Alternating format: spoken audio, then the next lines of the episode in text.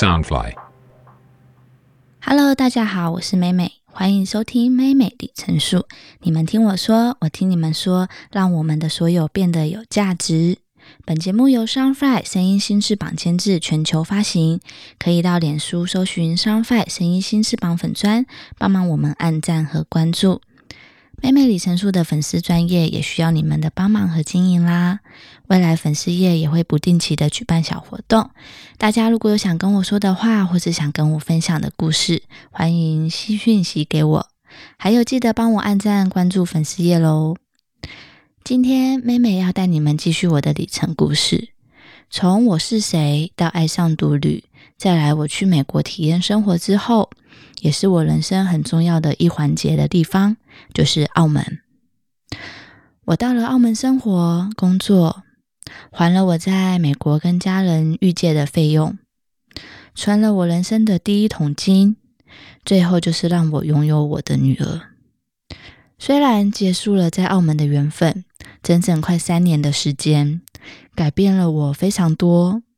那可以说是非常精彩的故事集，也是我从没看过和体验过的生活模式。现在就和大家聊聊吧。我记得，当我好闺蜜提醒我该回来赚钱还债，并介绍我到澳门工作的时候，在第一个反应就是，嗯，澳门，澳门在哪里呀？其实后来当我跟别人介绍自己在澳门工作的时候，人家问我澳门是在澳洲吗？让我常常想到当初我的反应，该不会就是让我闺蜜觉得超多黑人问号的吧？离台湾这么近的地方，让人会爱上吃吃喝喝的赌博娱乐大城，我竟然会不知道，是不是很让人觉得惊讶呢？我要前往去工作的时候，依照我前面所介绍自己不爱做功课的习惯，我就是完全相信我的好朋友，也想想如果自己被卖掉了，应该也值 不, 不会太多钱吧，他应该不至于把我给卖了，所以我就很放心的交给他安排。澳门的公司是当地知名的老牌饭店，给我们这些员工的福利相当的好，让我不必太担心基本生活所需。我的好朋友开始帮我恶补澳门的人文风情、当地文化和生活习惯等等。他一再跟我告诫说，我是去工作，不是去娱乐的，毕竟是赌博娱乐大城嘛。我完全可以明白他的担心，但我当下完全不知道未来会是什么模样，只给自己定了一个清晰的目标，就是我是去工作的，赚钱把自己和家里都打理顾好，其余的就不要想太多。我就在这样的情况下出发了。不知道为什么，我一个人到过许多地方，有些地方会让我有着熟悉感、安全感，让人温暖舒服着。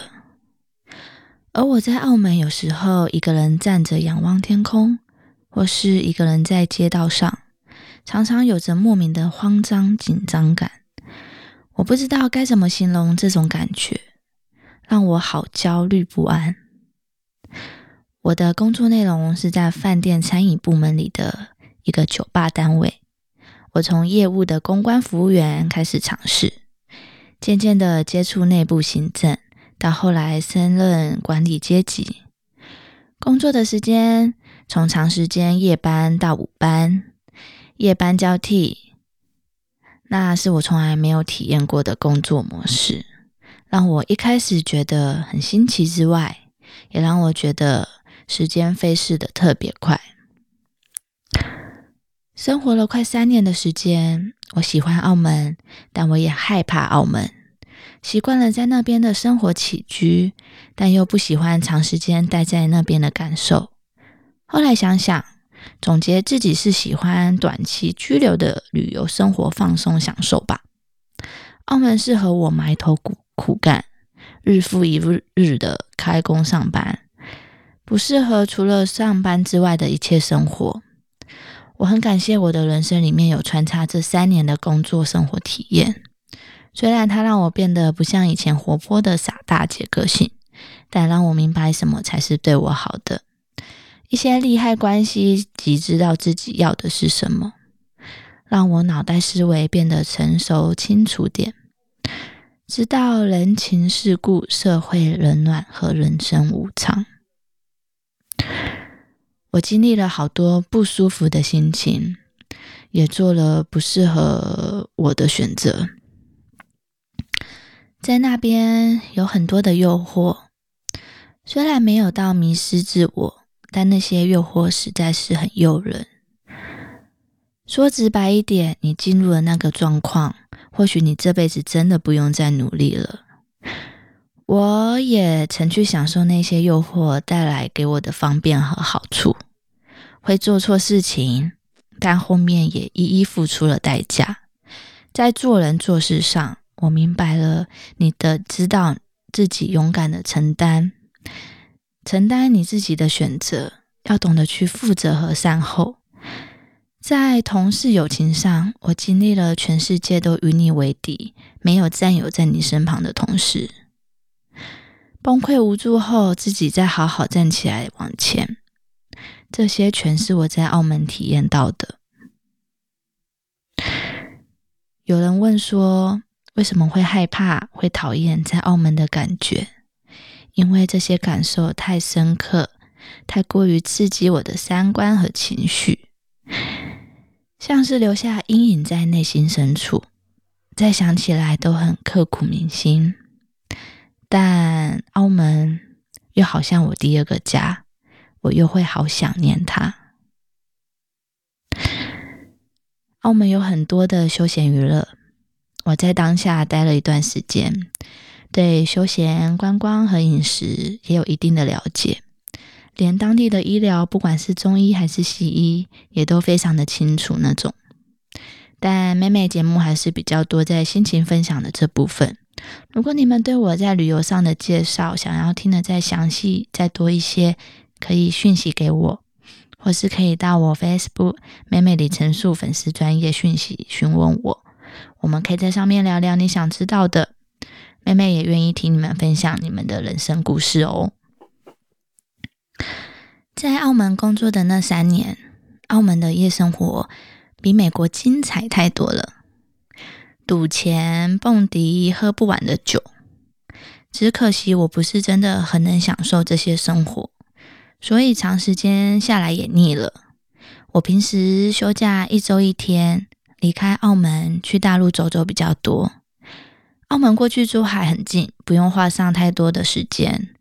若遇上比较多的假期或是安排年假时，我会找地方去旅游放松，和定期回台湾探亲，还是要当个乖小孩。我常常和朋友或是新认识的朋友交流更新状态时候，不外乎大家的反应都是，哇，你的生活一定好精彩哦，高薪，然后好玩的环境，大家会这样想也很正常。但是大家不知道我背后的那些苦。讲到这边是有一点鼻酸了啦。反正我的生活除了少少的假期之外，就是剩下工作了。也因为早期的我对工作是充满热忱跟目标，我也是很享受在其中的。工作、爱情、友情，这三大类也是我想分享的重点。我们就从友情先开始吧。常会听到一句话，好朋友最好不要一起工作或成为有利害关系的伙伴。以前我真的不觉得这么夸张，人与人相处有不愉快很正常啊。我在交友阶段不会担心我的社交问题。我曾经也是有超级多的朋友群，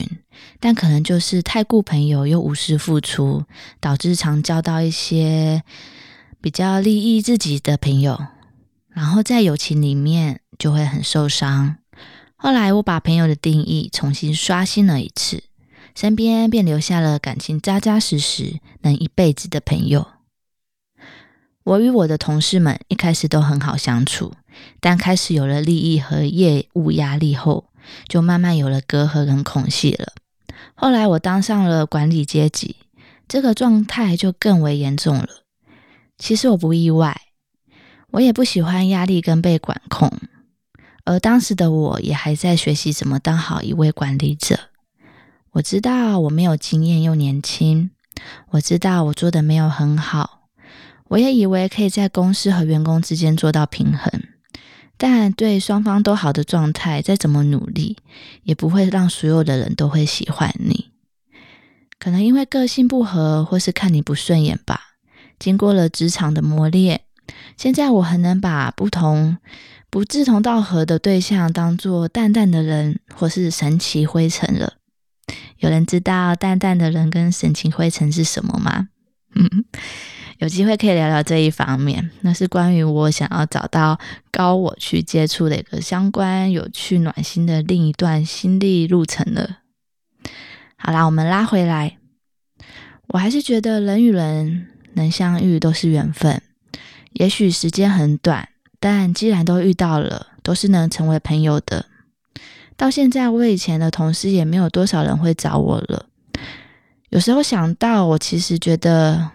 很可惜，也很失望。毕竟也是真心的对待他们。不管过程中我们发生什么不愉快跟难过的事情，那三年我遇到的工作同事伙伴们，我还是谢谢你们，有你们的陪伴跟照顾。我在当地遇到了很多贵人，认识了很多人，很多就是那么的一闪而过，很多都是短时间的轰轰烈烈，很多只求当下的团聚开心。到现在这时刻，又过了二零二零这一年，到现在的二零二一年，留下来的我是非常感激，谢谢有你们，谢谢把我依然留着一个位置。虽然疫情还没有过去，但我非常期待能开通飞过去团聚的那一刻。对了，我能有这荣幸参加这 podcast 的机会，也是从澳门留下来的可贵情谊之一。谢谢有你。今天先到这里，我是妹妹，带你看我世界，期待下回见，拜拜啦。